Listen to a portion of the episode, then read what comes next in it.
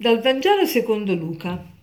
In quel tempo Gesù disse, quando lo spirito impuro esce dall'uomo, si aggira per luoghi deserti cercando sollievo e non trovandone, dice, ritornerò nella mia casa da cui sono uscito. Venuto la trova spazzata e adorna. Allora va, prende altri sette spiriti peggiori di lui, vi entrano e vi prendono dimora e l'ultima condizione di quell'uomo diventa peggiore della prima. Gesù in questo Vangelo ci dice una cosa, una, una verità che talvolta noi trascuriamo. Qual è questa verità? Che la, lot- la vita è una lotta, un combattimento spirituale continuo. Non è un combattimento spirituale che ha una fine, ma è un combattimento spirituale che dura tutta la vita. Che cosa succede? Che quando uno si incammina nella vita di amicizia con il Signore e viene magari da una vita completamente diversa, si mette bene in riga, cerca di evitare tutte le occasioni che lo portano a peccare, cerca di pregare, cerca di eh, studiare, leggere, informarsi, meditare, ehm, praticare ritiri, insomma si dà da fare per, per eh, cercare di migliorare nel quotidiano. Ma che cosa succede? Dopo un po' di tempo, piano piano si riprende tutto quello che ha donato al Signore, piano piano in, in maniera impercettibile, oggi una cosa, domani un'altra, e quindi finisce per ritrovare, ritrovarsi a eh, compiere le stesse azioni che faceva prima e forse anche peggio.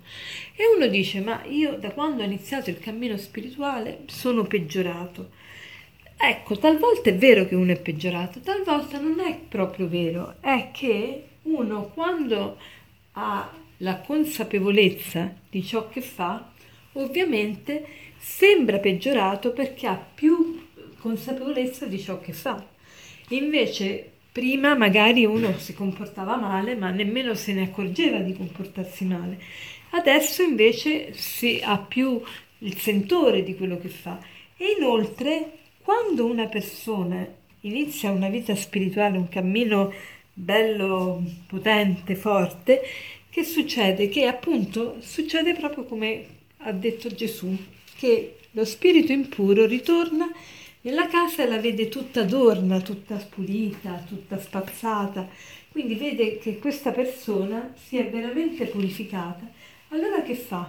Prende altri spiriti con lui e ricomincia la lotta contro questo povero ragazzo che ha, che ha iniziato una vita spirituale e quindi ovviamente per, questa persona si sente peggiorata ma non è che è peggiorata, è che adesso le tentazioni sono più grandi e che lo spirito, adesso lo spirito del male è ancora più forte contro di lui.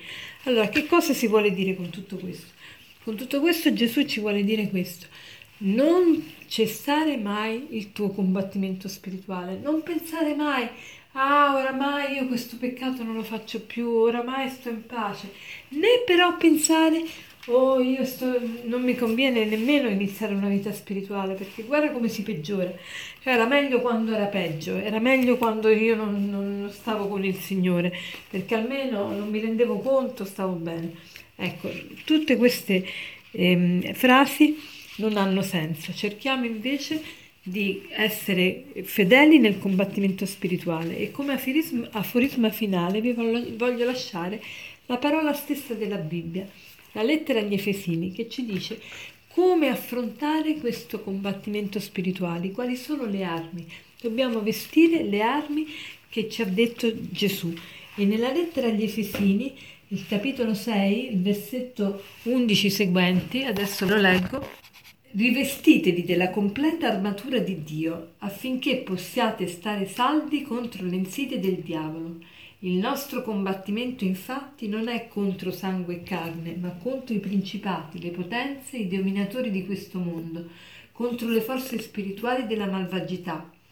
Perciò prendete la completa armatura di Dio, affinché possiate resistere nel giorno del malvagio.